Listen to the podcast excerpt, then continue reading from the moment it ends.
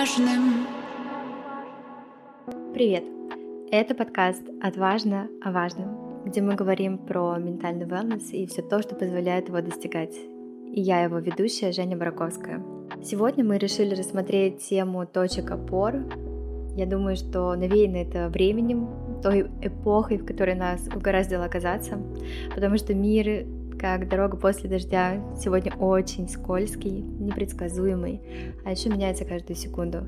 И мы не всегда готовы к той скорости, с которой он меняется, и к тем событиям, которые он нам преподносит.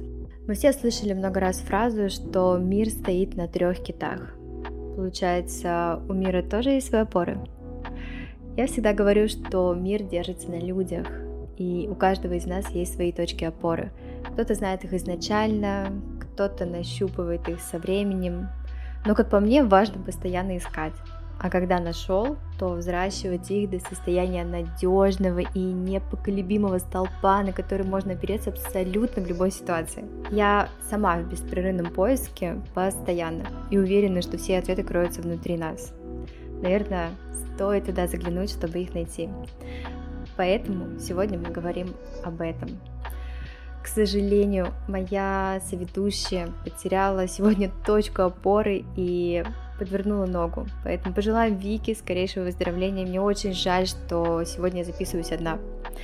Но я продолжу вместе с нашей гостей разбираться во всех аспектах точек опоры. Мы рассмотрим внешние и внутренние точки опоры, поймем, что из этого важнее, как они вообще связаны с самооценкой, как не влипнуть э, в созависимость и вообще при чем тут точки опоры.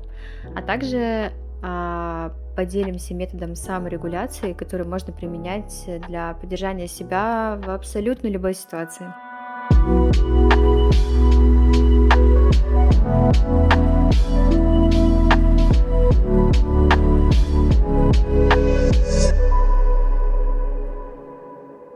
Ира, привет! Спасибо тебе, что ты согласилась сегодня принять участие в записи этого подкаста. Расскажи, пожалуйста, о себе. А, я уже хочу снять занавес тайны.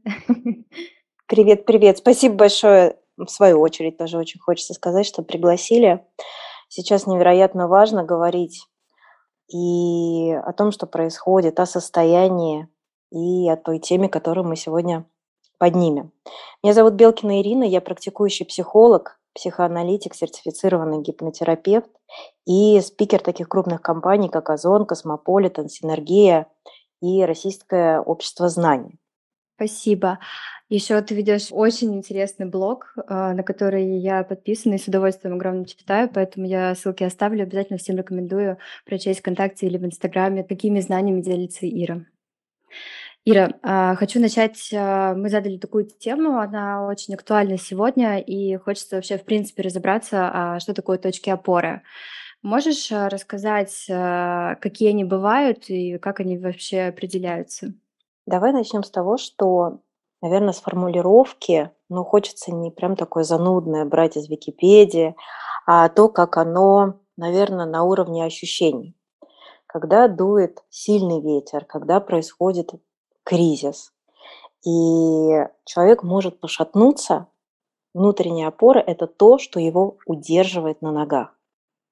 Грубо говоря, есть опоры разные. Опять же таки, если говорить про ветер, который очень сильно дует, человек может быть устойчивый, либо человек может подойти и обо что-то облокотиться, что поможет ему, опять же таки, а, быть устойчивым. И это про внешние опоры и про внутреннюю опору. Внешние опоры бывают совершенно разные. Это может быть и семья, и друзья, и реализация карьеры. Это может быть ваш распорядок дня, который тоже вас держит например, в связи с внешними сейчас обстоятельствами, когда у человека четко распланированный день, и он понимает, что вот он, допустим, а, если это мама, она каждый день в 7 часов встает ежедневно, а, будет своих детей, собирает, везет в школу, в садик. Для нее это нечто стабильное, понятное, то, что ее возвращает вот в эту опору, понятную, спокойную и безопасную жизнь. Это могут быть какие-то традиции, это могут быть внутренние установки, все что угодно, что помогает человеку стабилизироваться. Если глобально мы переходим к теме именно внутренней опоры, что она из себя представляет, то для меня это про внутренний стержень.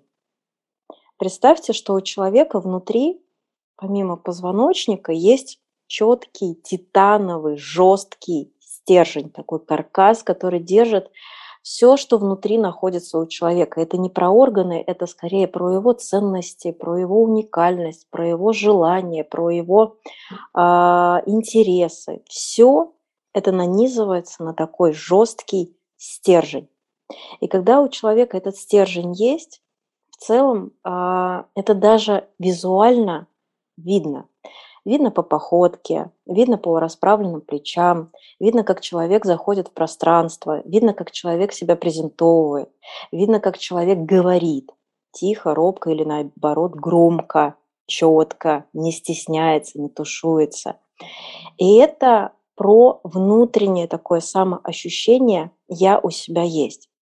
И теперь немножечко туда глубже мы с вами погрузимся, что же есть на самом деле внутренняя опора – Помимо стержня, опять же таки, знаете, когда я готовилась к сегодняшнему подкасту, я прочитала огромное количество статей, и у каждого психолога, у каждого автора статей какое-то свое видение. И вот мое видение и мое понимание внутренней опоры – это про то, что я у себя есть. Когда человек себя очень хорошо знает, когда человек может раскрыть э, очень открыто полноценно, глубоко от, ответить на вопрос, кто есть я. Причем не просто вот я человек, либо я женщина, либо я мама, либо я жена, а какая я, какие у меня интересы, какие у меня плюсы, какие у меня сильные стороны, какие слабые. И вот чем лучше человек сам собой знаком, чем лучше он осознает свою уникальность, целостность, тем тверже он стоит на ногах. Именно это ему помогает в период кризиса. Потому что кризис, что он из себя представляет? Это когда старые опоры рушатся, нечто привычное, понятное, стабильное, к чему мы уже привыкли, и в какой-то момент это превращается в осколки. И мы начинаем движение. Кто-то, безусловно, замирает, кто-то отчаянно борется и пытается склеить эти осколки. Но в какой-то момент люди принимают, принимают с болью, что это закончилось, они отпускают и начинают движение в другую сторону, в точку Б, в будущее, скажем так. И очень часто, когда случается кризис, этой точки Б еще нет. Она еще не видна, еще непонятно, что там будет, будет ли хорошо, будет ли спокойно. Бывает, э, по ощущениям, это, знаете, как, как будто ежик в тумане. Ты идешь, непонятно куда идешь, идешь на ощупь. И вот этот переход из точки А в точку Б, он как раз-таки очень-очень шаткий. Там очень много соблазна снова откатиться в прошлое, снова вот начать собирать эти осколки, потому что там ничего нету и это пугает еще больше. И вот для того, чтобы вот этот переход, а, скажем так, произвести, сделать, человеку помогает опора. Как маяк вот в этом тумане внутри человека светит то, что я в тебя верю, я в себя верю. Я верю, что все будет хорошо, я верю, что у меня будет хорошая жизнь. Или, например, это когда девушка выходит из кризисных отношений, из токсичных отношений, и вот нечто закончилось одно, а нового еще нет. И вот она движется, и движется вот на четком таком внутреннем ощущении, что я верю, что в моей жизни должно быть иначе. Я верю, что в моей жизни должны быть другие отношения. Другое отношение мужчины ко мне – другие чувства, все должно быть по-другому. Поэтому я не собираю эти осколки, я отправляюсь вот в этот путь, в это приключение И я просто доверяю себе, доверяю вот этому внутреннему ощущению, что в моей жизни должно быть иначе. И вот для меня это как раз-таки про внутреннюю опору, про понимание себя, понимание своей ценности, уникальности, уместности в этом мире, когда ты в какой-то момент прекращаешь сравнивать себя с другими людьми, а, причем не в лучшую сторону, когда постоянно находятся какие-то в себе изъяны, когда а, очень такое резкое и грубое отношение к себе, когда нету милосердия, когда нету принятия, нету любви к себе. И вот а, когда выстраиваются такие очень бережливые отношения с собой, когда человек узнает себя, он может на себя опереться, он может опереться на эти знания. Потому что это, знаете, а, опять же таки, если говорить про кризис, на уровне ощущений человек, безусловно, может переживать. Безусловно, человек может быть растерянным, а, потому что неясность, она пугает. Он может плакать, потому что он живой человек, и это нормально для живого человека. Но вот это ощущение, что я у себя есть, и я справлюсь, вот оно будет держать. Держать как тот самый титановый, жесткий стержень, как каркас, и не будет помогать человеку не падать. Поэтому это и есть, в моем понимании, внутренняя опора. Ну, я думаю, что мы к внешним еще с тобой не раз вернемся. А, мне вот понравилась история про веру, и возник такое уточнение. А, вот есть некие метанавыки, которые сегодня становятся очень актуальны для разных сфер, особенно для креативных лидеров и, в принципе, для лидеров а, в разных отраслях. И мета это, наверное, знаешь, такие наивысшие софт-скиллы, я их так понимаю. Мгм. И у них есть, а, ну, их около более 65, по-моему, если не ошибаюсь, но основной момент крутится вокруг пяти основных. И вот первое это как раз вера. Вера не в религиозном смысле, а именно вера в себя, вера в свои идеи, вера вот во все, что тебя окружает. И вера дает, э, получается, некую мотивацию, и она включает волю. И можно ли сказать так, что вот эта воля- это как бы та самая энергия, которая дает мне вот, ну, условно, она меня подпитала, вот эту мотивацию дала, я себя сегодня поверил, вот у меня есть прочный каркас, и я пошел творить, э, не знаю, дела, веря в себя, и никакие внешние преграды мне не грозят, потому что вот у меня есть вера. Мгм. Немножко упрощу, что вот именно а, Вера, получается, это как, знаешь, такой некий, а, каркас, на котором дальше все строится. И вот исходя из того, что ты сказала, ты много классных мыслей озвучила, вот, но мне пока мне показалось то, что вот вера- это как основа всего, то, что включает волю, и то, что дает нам какой-то энергии, и тогда не нужно искать какой-то дополнительной мотивации, а, книг по счастью, еще чего-то, да. Просто у тебя есть вера, и это вот как бы то, на что ты реально можешь опереться. Да. Да, я прям с тобой полностью согласна. А, ты очень круто подытожила. Для меня вера, безусловно, это не столько про религиозное, сколько про, опять же таки, верю в кого? Верю в себя. А я знаю себя для того, чтобы в себя верить. И тут, знаешь, прям как цепочка начинает фантик за фантиком разворачиваться. А кто я такая? А что я о себе знаю? А могу ли я вот на то, что я знаю, действительно опереться? И вера – это тоже одна из опор, может быть одной из опор. Про такую кристальную чистоту, когда человек понимает про себя, что сила его слова, цена его слова велика. Про то, что вот человек сказал, человек сделал. Про то, что человек поступает с собой и поступает точно так же с другими людьми. Вот эта прозрачность и вот эта честность, а, она тоже во многом про то, что это есть во мне. Я знаю, что это очень сильный инструмент, вот эта честность и эта прозрачность, благодаря которому я на это тоже могу опереться. И опираясь на это, я верю, что у меня все получится. Это получается, знаешь, такая прям вот цепочка, цепочка, цепочка очень большая, mm-hmm. из множества характеристик, и когда вот уплотняется все в человеке, чем четче человек себя осознает, и про себя, и про взаимодействие с внешним миром, и то, как он выстраивает отношения, не только внутри семьи, но и вообще в целом с внешним миром, там, с коллегами, с друзьями. Э, вот это понимание дает опору и веру, что у меня все получится. А можно сказать, что внутренняя опора связана с самооценкой? Безусловно. Потому что вот этот клубок, который, да, вот э, условно эта цепочка, она же складывается, то есть условно, как может возникать для того, чтобы мне поверить в себя, мне нужно закрыть вот это, вот это, вот это и еще много других условий. А если у человека вот э, самооценка со знаком минус, а может быть, не знаю, нарцисс со знаком очень большим плюс, mm-hmm. то как тогда вот такому человеку, получается, его опоры шаткие? Ну, если мы про нарцисса говорим, про, про то, что я покорю весь мир, то здесь важна объективизация. Ну, объективность очень важна.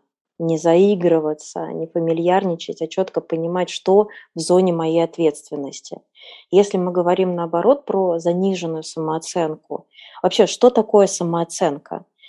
Это самоощущение человека, как я себя ощущаю.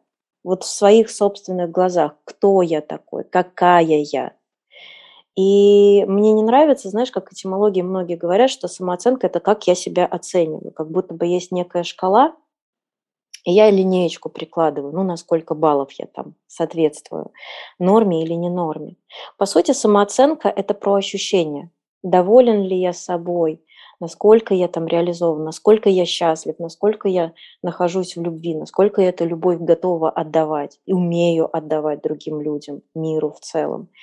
И вот здесь опять и опять мы возвращаемся вот к этой, а, вот к этому моменту, что самооценка очень часто люди страдают заниженной самооценкой, потому что они оглядываются по сторонам, они сравнивают себя с другими людьми, они вычленяют какие-то плюсы, видимые плюсы у других людей, как кальку на, на, начинают на себя а, как-то натягивать и думать, так, а вот у меня, например, этого качества нету.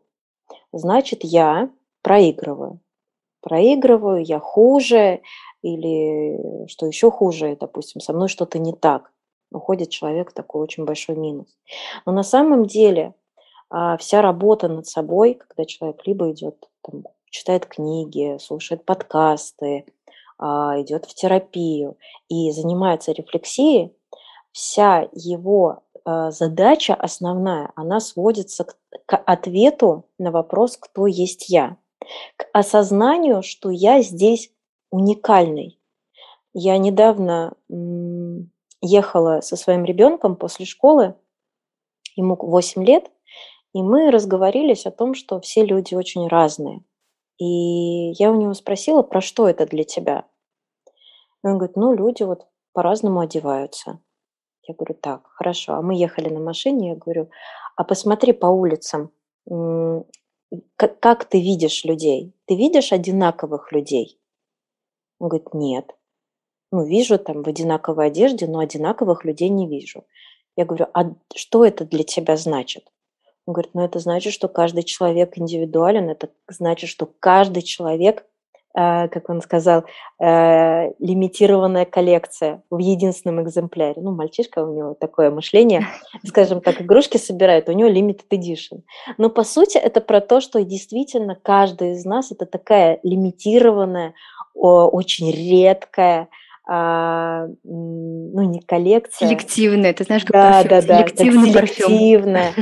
И вот когда человек наконец-таки сможет оттолкнуться от вот этой привычки смотреть по сторонам, сравнивать себя, искать правильное, искать как лучше, а начнет погружаться в себе и находить в себе вот это вот уникальное, а, увидит это в себе, почувствует в этом силу, в этом огромнейший ресурс, он сможет на это опираться.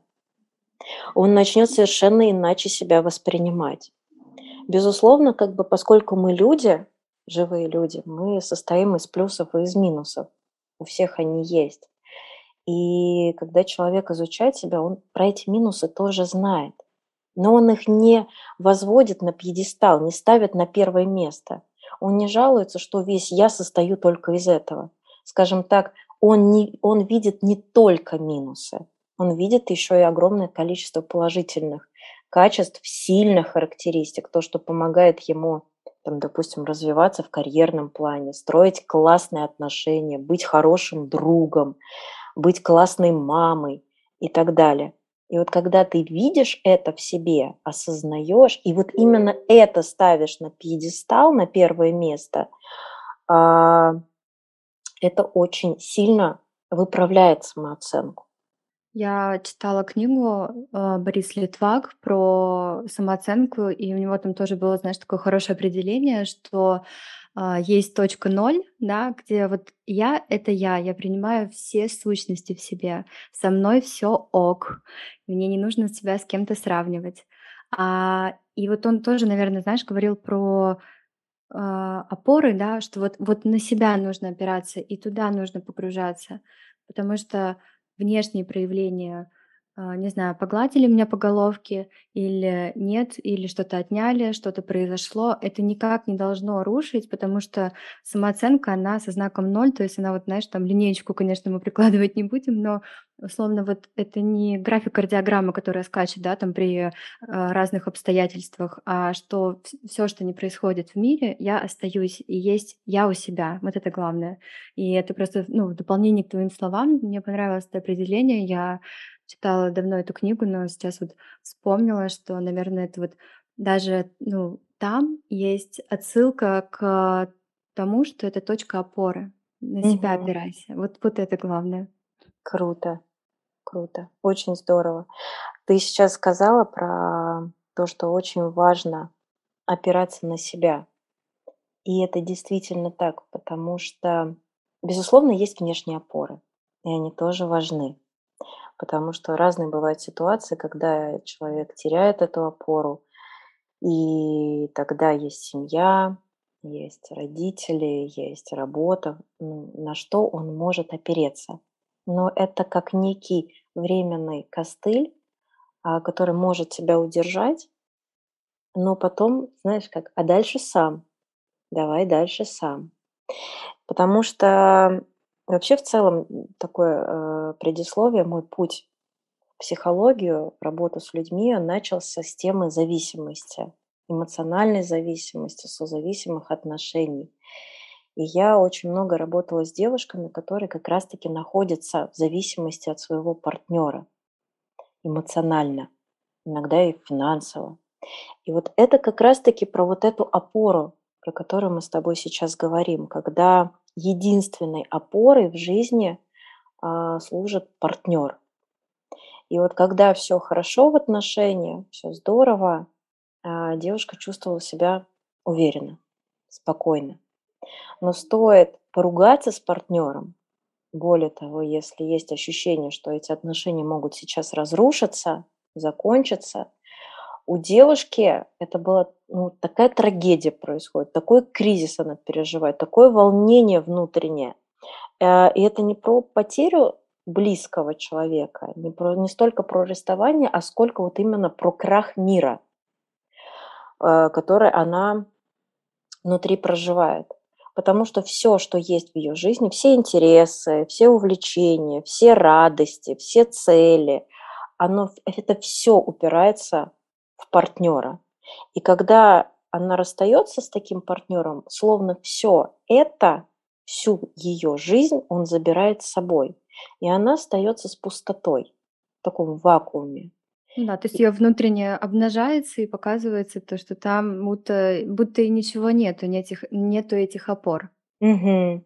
И вот такие девушки, я с ними когда общаюсь, это всегда очень потерянное состояние, отчужденное, и они не понимают, что им интересно. Они не понимают, как себя можно развлечь они не понимают, что значит забота о себе. Они не знают, как можно проявлять любовь по отношению к себе. Все это чуждо, потому что все это они привыкли делать с фокусом на партнера. Дарить внимание, дарить энергию, дарить все, что есть внутри, а, направлять на своего партнера. И когда он уходит, из отношений, получается, все это забирается. Поэтому так важно а, иметь внутреннюю опору, опираться на себя, уметь все это делать и для себя в том числе. И это сейчас был такой большой развернутый пример про отношения, но на самом деле то же самое можно сказать и про карьеру. Допустим, ну, у нас русский народ, скажем так, более гибкий в плане работы, то есть э, та тенденция, которая наблюдает там человек поработал несколько лет в одной компании, потом, если не происходит какого-то развития, роста, то человек увольняется и ищет что-то новое. То есть он постоянно находится в динамике, ему нужно расти, ему нужно развиваться и внутренне, и в финансовом плане. Допустим, если мы говорим о Штатах, там тенденция совершенно другая. Там люди э, обучаются, э, идут работать, и вся их жизнь, она построена на какой-то должности. И они внутри этой должности, не должности, вернее, а профессии, они внутри этой профессии начинают расти. И вот когда там, допустим, в Штатах неоднократно смотрела и новости, какие-то фильмы, когда что-то с человеком происходило, и, например, его увольняли, он, произ... он проживал именно такой же внутренний кризис, такое же опустошение, такой же невероятный страх и серии «А куда дальше тогда? Куда я могу дальше?» Кому я нужен, как я могу, потому что там огромное количество кредитов, там вся, вся жизнь просто повешена на эту работу. И когда работа обрушивается, например, человека по той иной причине могут уволить, вот он остается, грубо говоря, у разбитого корыта с непониманием, куда я могу пойти дальше. В этом плане русские люди, мы более гибкие. И как бы это сказать, более живучие, что ли, умеющие приспосабливаться. Вот, поэтому... Русская душа. Да, да, да. Поэтому, ну, безусловно, человек тоже переживает, но мы как-то очень шустро умеем адаптироваться под ситуацию. Вообще, в целом, как бы вот это навык адаптироваться, это, на мой взгляд, это такой наш конек. Мы умеем. Ну вот, мы с тобой поговорили про внутреннее, и вот сейчас а, тему затронули про внешнее. У меня был как раз вопрос, ты уже на него ответила, что получается, когда мы ищем точки опоры во внешнем мире, то мы обречены на зависимость от них. А как mm-hmm. тогда вот условно нужно параллельно вести две линии, чтобы выстраивать отношения а, внутри, да, строить опоры, строить этот фундамент, вбивать столпы, так скажем. И во внешнем мире, безусловно, есть то, что дает нам эту опору, но вот как это разграничить, вот э, провести здесь линию, что вот есть непоколебимый фундамент внутри меня, а внешне он как бы постоянно меняется, и нужно к этому проще относиться, а может быть как-то по-другому. Как, как ты думаешь? Угу. Слушай, я, наверное, отвечу на примере сепарации процесс сепарации – это процесс отделения, когда ребенок потихонечку, год за годом, он раз, э, проживает вот это становление, взросление, и в какой-то момент он отделяется от своих родителей и идет в свою самостоятельную взрослую жизнь. И вот в этом процессе как раз-таки очень хорошо отображена, а, вот отображен процесс формирования внутренней опоры, когда есть родители, как фундамент, как опора для ребенка. И параллельно, если мы говорим о здоровых отношениях внутри семьи, о зрелых родителях, которые, скажем так, не подавляют ребенка и поддерживают вот это формирование личности, мнению, что вот, а я считаю так, а я думаю вот так вот, и они не подавляют это в ребенке, а наоборот поощряют, то параллельно в ребенке потихонечку формируется личность его отдельная, и он на эту личность может опираться. И когда происходит вот этот процесс, там, пубертат, 18-16 лет, а у всех это по-разному, и ребенок съезжает от родителей, он, безусловно, еще находится в контакте, в близости со своими родителями, в благодарности к ним, в любви, но в то же время он уже может себя полноценно ощущать отдельной единицей, что я на себя могу положиться, я могу зарабатывать деньги, я могу снять себе квартиру, я могу выстраивать отношения там, с девушкой либо с парнем самостоятельно. И вот этим навыкам самостоятельности в том числе, плюс ощущением, что я могу, вера как раз, про которую мы с тобой говорили, это все ребенок впитывает в детстве от родителей. И вот задача родителей, она, конечно же, очень велика. Либо родители поощряют и взращивают это в своем ребенке, и он потом идет а, с высоко, высоко поднятой головой, с расправленными плечами, с ощущением, что я могу, а, с вот этим ощущением, что и я в себя верю, и в меня верят. Либо, наоборот, родители могли это очень сильно подавить в ребенке, тогда и самооценка заниженная, и кризис доверия к себе, и очень сложно решиться на что-то, и очень тяжело и отношения строить. И в таком случае ребенок, конечно же, ну не ребенок, а уже взрослый человек, он будет искать, а, на кого можно опереться. И это может быть и подруга, это может быть и терапевт, это может быть и коллега, начальник, да кто угодно. Кто-то, с кем можно свериться, кого можно переспросить, а правильно ли я поступаю, правильно ли я совершила выбор, а, и тебе ответят, там, да.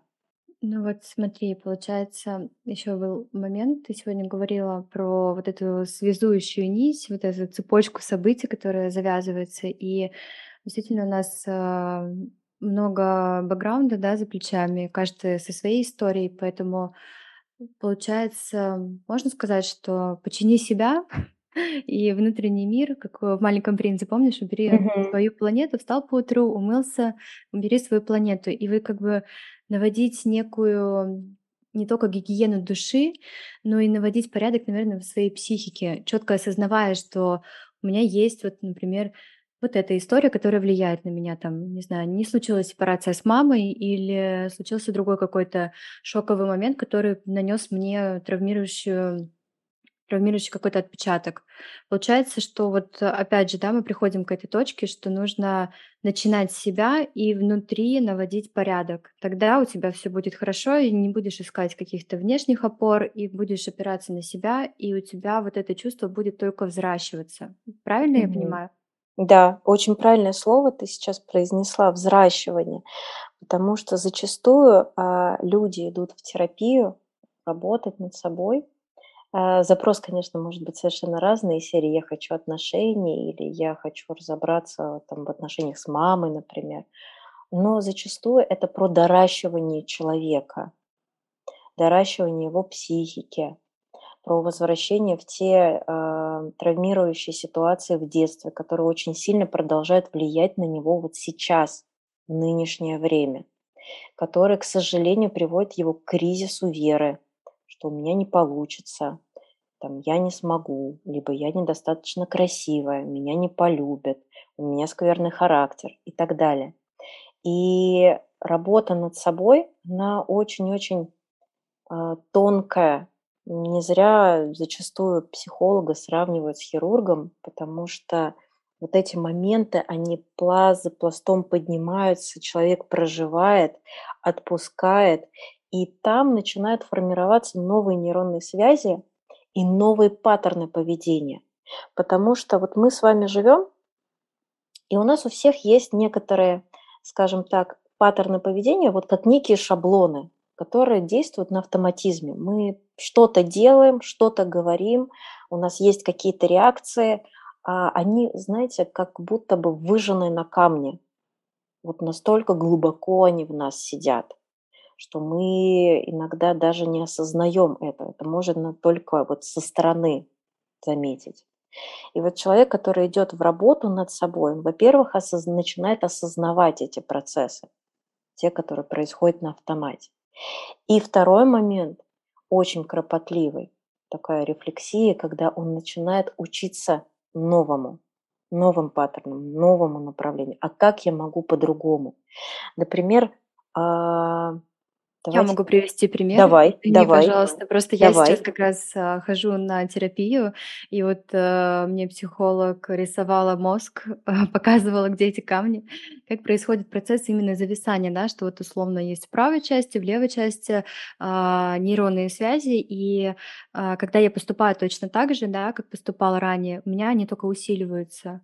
И очень важный момент, вот лично для меня был очень сложным отловить вот эти моменты, отловить вот эти паттерны поведения и научить себя поступать э, иначе. Я скажу честно, что это очень сложная работа, и не всегда у меня получается действовать а, так, как мне советовал психолог, но это определенная рефлексия, определенно стоит того, чтобы работать над собой, над а, тем, чтобы внутри ми- менялись э, привычки поведения, потому что они действуют только во благо, они улучшают как раз вот это внутреннее состояние, и я вижу только от этого куча плюсов. Хоть это больно, сложно, но результат меня радует.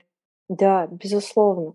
Потому что на самом деле это вот про ту самую внутреннюю опору, мы как раз к ней с тобой возвращаемся.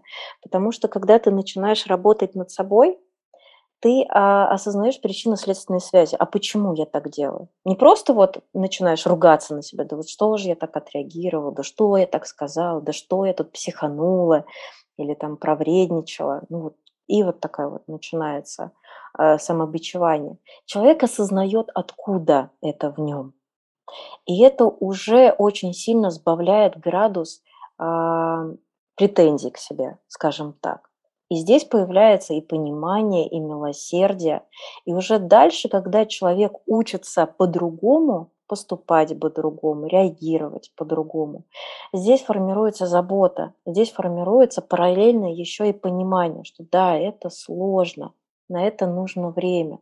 Но черт побери, как же я собой горжусь, а, что я иду в это я меняю эти шаблоны, что у моих, возможно, детей, скорее всего, уже будет совершенно по-другому.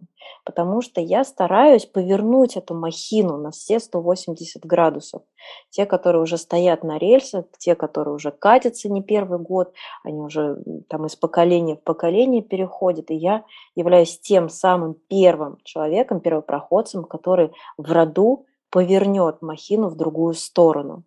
И вот осознавая это, и осознавая, как устроены эти процессы, что это действительно очень тяжелые процессы, что одной, там, двух консультаций, там, недели, даже месяца или года порой недостаточно. То есть нужно шаг за шагом потихонечку учиться быть э, терпеливой, в первую очередь по отношению к себе. И здесь очень много любви. Здесь очень много любви, здесь очень много уважения просыпается к самой себе. И это все, опять же таки, облепляет внутри вот это вот ощущение, какая я, что я себя представляю. И вот если возвращаться вот к этой опоре, то вот из ощущения, что я собой горжусь, я у себя есть, я для себя стараюсь, я развиваюсь, вот из этого состояния гораздо легче устоять, нежели что вот опять у меня ничего не получается, да что я из себя представляю, да вечно я, да я все порчу, ну и так далее. То есть э, на самом деле за всю свою практику, она у меня достаточно большая, я еще не видела ни одного человека, которого бы искренне мотивировала, зажигала бы а, вот эта внутренняя ругань. Я видела, наоборот, людей, которых именно поддержка мотивирует и развиваться, и поддержка мотивирует и э, поддерживает а, в кризисной ситуации. Поэтому в терапии, в том числе помимо доращивания, человек учится вот этим полезным навыкам заботе о себе и поддержке. А в минуты, когда бывает трудно, вот э, ты тоже сегодня говорила, что чтобы выйти из точки А в точку Б, получается, вот в психологии это трактуется как некий кризис. Но кризис это как раз за кризисом просыпается вот как э, э, из гусеницы бабочка. И Да. тебя ждет некий просвет. И некая точка, вот где ты сделала уже следующий э, шаг на пути к себе. Но в эти минуты вот этот диалог, самобичевание сложно, спутанно, ничего не понятно. Психика же откатывается назад, она такая: "Зачем ты близко подобрался ко мне? Ты что, сейчас собрался меня менять? Мне и так было комфортно, куда ты лезешь?" Да, вот как бы, э, по себе даже сужу, что именно такие моменты возникают, и 1500 отговорок в моменте, и много других факторов. Вот как себя в эти минуты поддерживать? То есть вот я нахожусь в кризисе, уже не за горами моя точка Б, но сейчас мне очень нужна поддержка, а внутри у меня ее нет. Как быть тогда? Где ее искать? Получается, вовне или я не права? Если опоры внутренней вообще нету, и а как понять, что внутренней опоры нету? Ну вот То начинается себя недостаточно, да, тогда, ну, как бы, ну, куча сомнений, хочется назад, хочется как раньше. А, нету вот этого огонёчка, нету вот этого маяка, который светит и говорит: "Иди, иди вперед, просто доверься, иди, там лучше. Для тебя там кое-что есть, гораздо лучше. Просто иди и верь". И вот на это ощущение "просто верь, верь себе", а, это то, что держит человека. Вот эта вера, вера в себя, вера в то, как должно быть у него в жизни. Оно держит на плаву.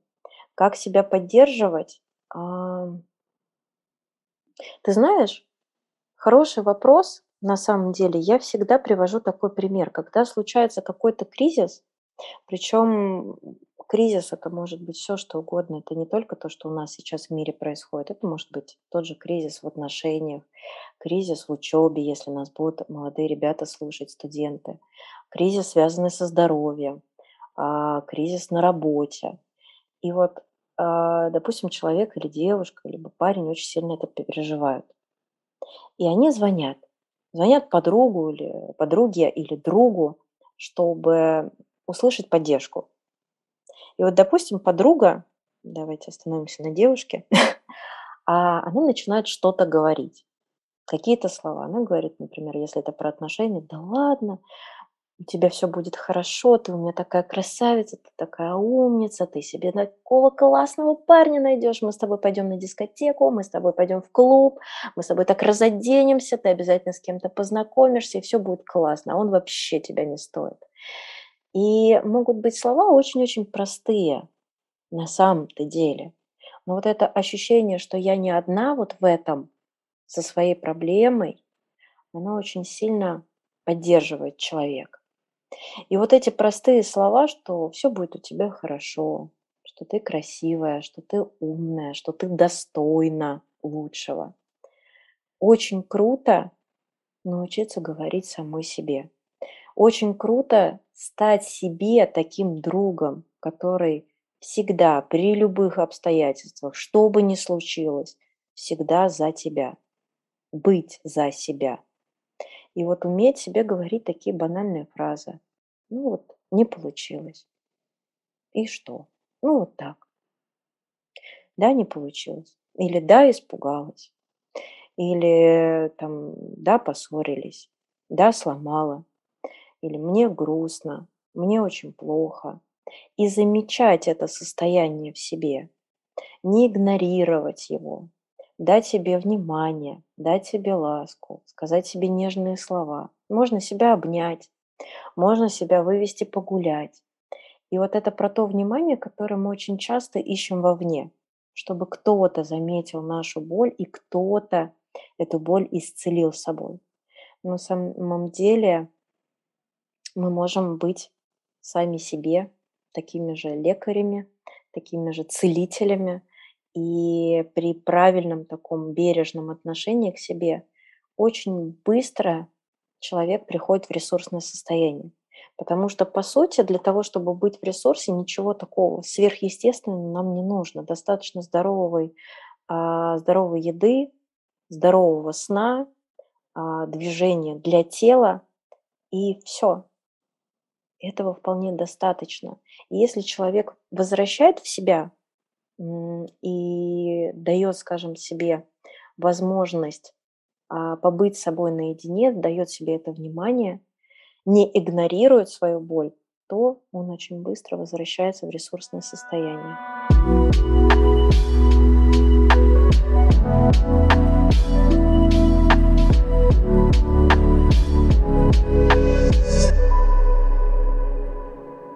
Снова мы пришли к тому, что все начинается с себя, все начинается с тебя, все Да. начинается с нас, из именно внутренней опоры.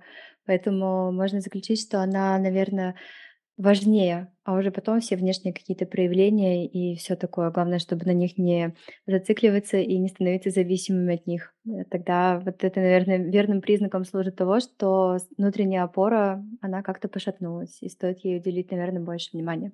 Мгм.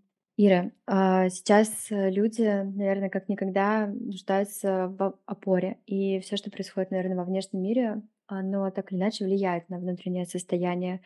Ну, ты сегодня перечисляла, многие там озабочены каждый своим, как уберечь себя, как уберечь близких, а, может, вообще, не знаю, мигрировать, ну, как уберечь сбережения. И вот 1500 вопросов, вот они сегодня стоят просто перед глазами, и об этом невозможно порой не думать. И постоянно происходят какие-то колебания, которые только усиливают это. Вот, а, можешь ли ты подсказать, вот что сегодня может помочь, а, себя поддержать вот вот в это время? Давай так. А, Очень важно, здесь будет несколько пунктов. Первый пункт, а, важно для себя понять, что мы маленькие. Есть вещи гораздо больше, сильнее, чем мы. И важно просто жить свое. Не заходить за рамки своей ответственности. Все, что в пределах нашей ответственности, мы это делаем. Все, что находится за рамками, просто доверяемся. Доверяемся миру, доверяемся жизни, кто во что верит, Вселенной, Богу. И верим, что все произойдет, все случится, все разрешится самым лучшим образом. Потому что, как говорил Булг- Булгаков, все равно все будет хорошо. На этом мир строится. Это первый момент про зону ответственности. Делать только свое. Не убегать и не думать, что я Господь Бог, который могу решить какие-то глобальные проблемы. Ну, нет, ребят. Это первое. Второй момент, очень важно, вот именно сейчас крайне важно не смотреть по сторонам, не смотреть, а кто что делает, как поступает, эмигрирует, не мигрирует, там осуждает, не осуждает, а как к этому относятся. Потому что сейчас вот и так, в принципе, поле очень тревожное. Очень много горя, очень много страха, ну прям тяжелое сейчас. И даже если вы осечете все источники новостные, не будете об этом говорить, это все равно находится в пространстве, вся эта тревога. Поэтому важно именно такая гигиена. Следите, что проникает в ваше пространство. Быть, будьте очень бережливыми по отношению к себе, и будьте очень избирательными по отношению к себе. Прямо отслеживайте, если вы начинаете говорить с кем-то, и ваше состояние автоматически начинает окрашиваться, и вы ощущаете внутри тревогу, может быть, агрессию. Здесь про заботу о себе. И здесь про вовремя вытянутую руку, не визуально, а именно внутренне, по ощущениям, что все, стоп, хватит. Больше я не хочу об этом говорить. И здесь именно ваша ответственность, повторюсь, позаботиться о себе. Другой человек об этом не будет заботиться, только вы об этом заботитесь. Третий момент. Очень важно, опять же таки, сосредоточиться на себе, на своей семье, потому что кто как поступает, а, это их, скажем так, решение, исходя из тех данных, которые у них есть. У нас эти данные у всех разные. Поэтому очень важно созвать такой, скажем так, семейный совет, собрать те данные, которые есть у вас, и обсудить, как будет правильно конкретно для вас. На самом деле, вот недавно ездила выступать, и а, с одним из спикеров разговаривали, и он поделился, что у него очень было много тревоги внутри. Потому что, опять же таки, есть в пространстве новости, вообще то, что происходит с людьми, это все видим, чувствуем. И как только он принял внутри решение, как он поступит, он сказал, что мне мгновенно стало легче. Потому что это решение, оно тоже про опору. Все, я знаю, как мне правильно. Я знаю, как я поступлю. Все. А остальное уже меня не касается. Остальное это очень важно а, нести ответственность перед собой, а другим людям отдать ответственность за их жизнь и за их решение. И, и что еще важно? Еще важно, вот я сказала про осколки, почему так много боли? Потому что люди, они не могут отпустить. Они не могут понять, что сейчас очень сильная происходит трансформация, и сейчас происходят вот эти изменения, мы находимся вот в этом коридоре, мы находимся вот в этом переходе из точки А в, точке, в точку Б. И люди до сих пор прям цепляются за эти осколки, пытаются их как-то склеить. Там очень много агрессии, почему разбили, почему так происходит. Там же все было здорово, там было так классно, привычно. Была иллюзия, что мы можем контролировать нашу жизнь, была иллюзия, что мы можем ее как-то планировать. Но на самом деле в жизни свои правила, и кризисы – постоянно случаются, изменения постоянно случаются, она живет по своим правилам. И это действительно иллюзия, что мы можем ее как-то контролировать. Мы можем только адаптироваться, и мы можем только ее проживать. Но мы не больше жизни. И вот здесь вот эти люди, которые цепляются, им, конечно же, очень больно. И больше всего агрессии, больше всего паники сейчас сеется именно от этих людей. Те люди, которые уже отпустили, уже приняли тот факт, что да, все, туда больше мы не вернемся. Уже не произойдет ну, такое ну, действие, когда там, я не знаю, поговорят, там, я не знаю, обнимутся, и мы все вернемся вот туда, откуда начинали. Нет, мы именно совершаем сейчас движение трансформационное.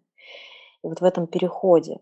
И те люди, которые просто развернулись, скажем так, не в сторону прошлого, а в сторону будущего, кто-то уже начал маленькие шажочки делать, кто-то пока стоит. Но в любом случае, вот тот факт, то, что отпустил, не цепляясь, он уже очень сильно успокаивает.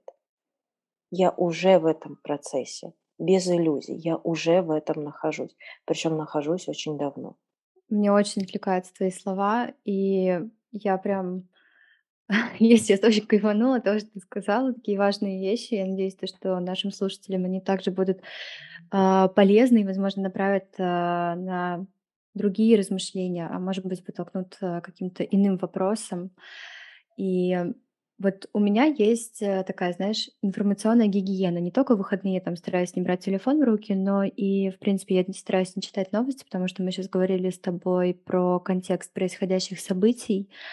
А, может, я захочу завершить э, важным вопросом, который мы задаем всем нашим гостям.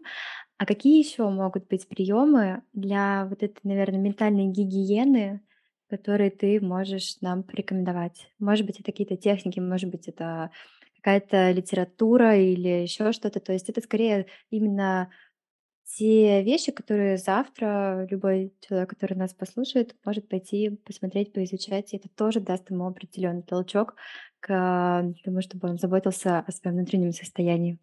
Угу.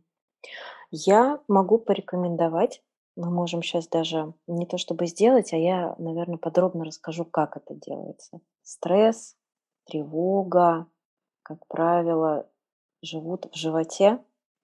Это центр нашей радости.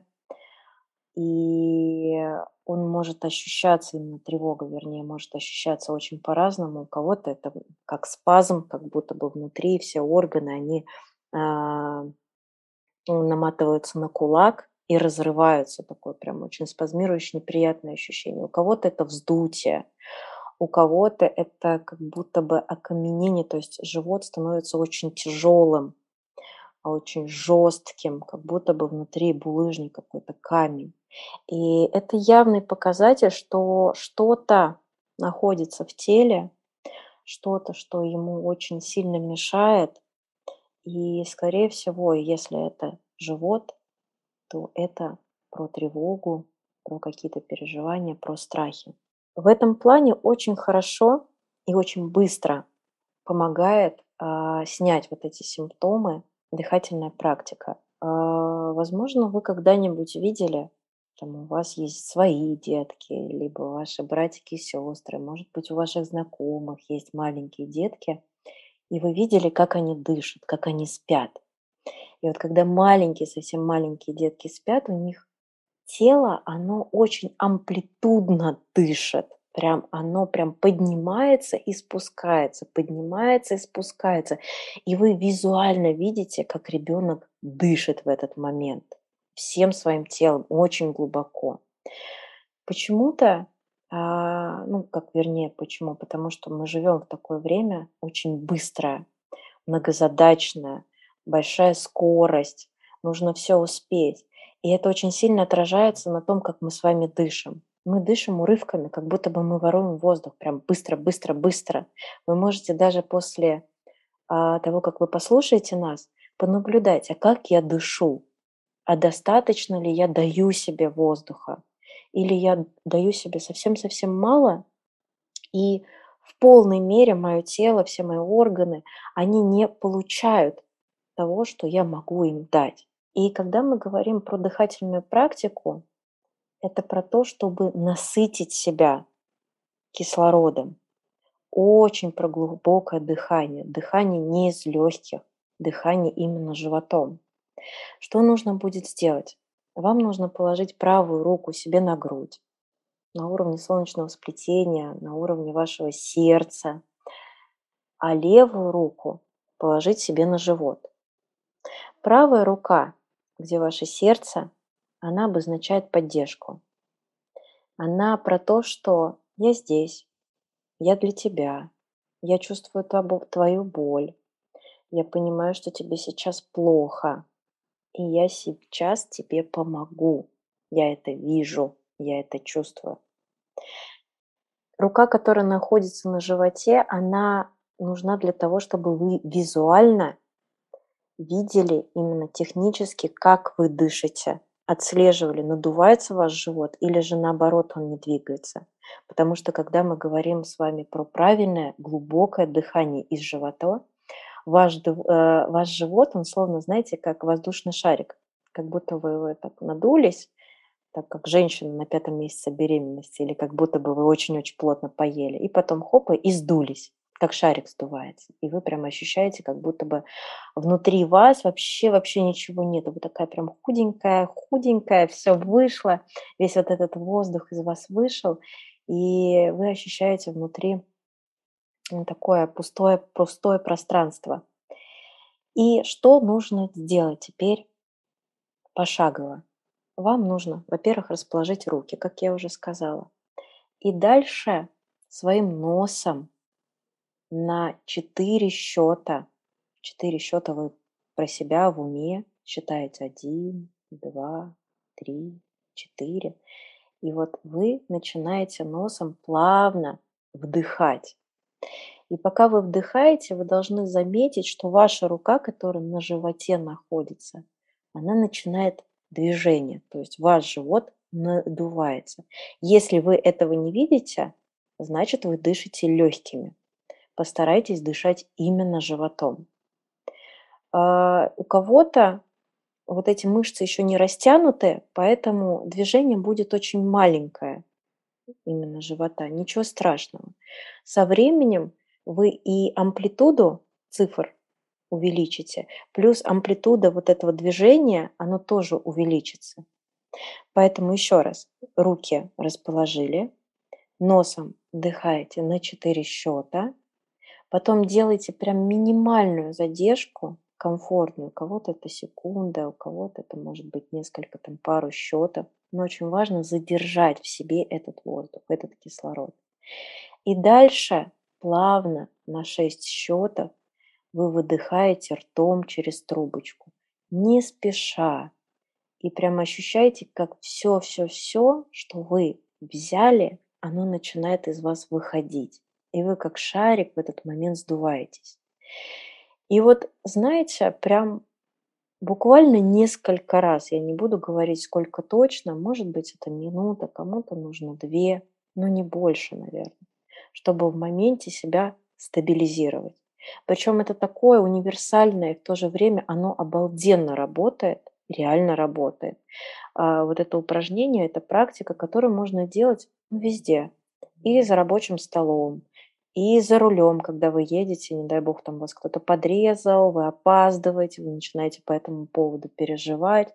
Подышали, дали себе внимание, прям буквально минутку себя уделили, стабилизировались, успокоились и дальше едете. Ну, уже в другом совершенно состоянии.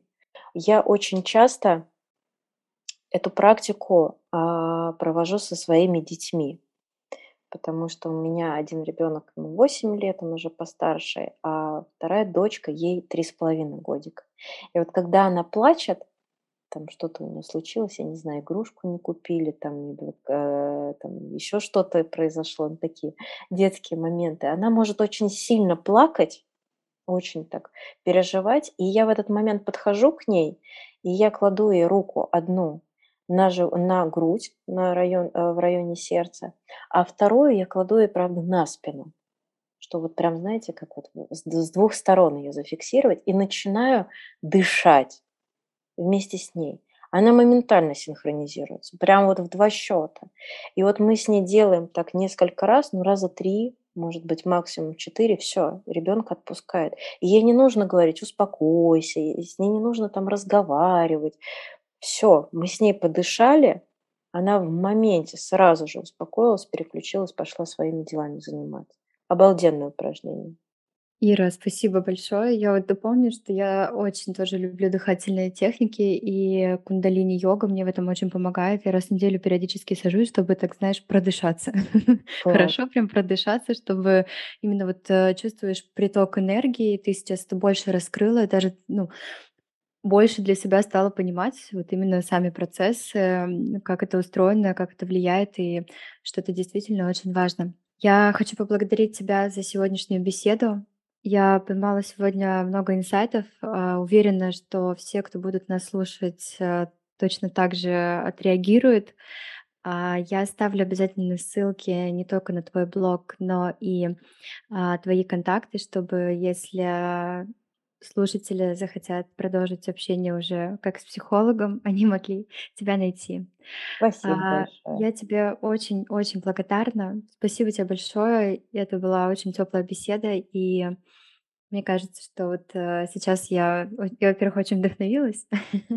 Хочется, знаешь, там посидеть, пописать, дневничок веду, там выписывать какие-то мысли, ты подтолкнул на какие-то инсайты. И это так здорово, что информация, она может нас трансформировать вот именно, ну, опять же, на благо, да, что вот открываются какие-то новые пути. Иногда правильно заданный вопрос уже может подтолкнуть на такое количество размышлений и на такую рефлексию, которая приведет вот в ту самую точку Б. Я желаю, чтобы мы все пришли в эту точку Б, чтобы вот как можно меньше именно было каких-то переживательных моментов, и мы действительно опирались на себя, на то, что сперва есть мы, а потом весь остальной внешний мир.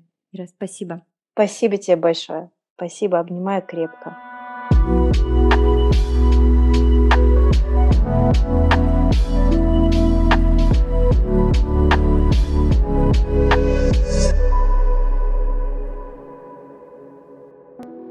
Ссылки на страницу Иры вы сможете найти в описании этого подкаста, а также подписывайтесь на наши аккаунты в соцсетях. Мы там же прикрепим ссылки и будем рады, если вы поделитесь обратной связью, а может быть теми самыми инсайтами, которые сегодня посетили вас при прослушивании этого выпуска.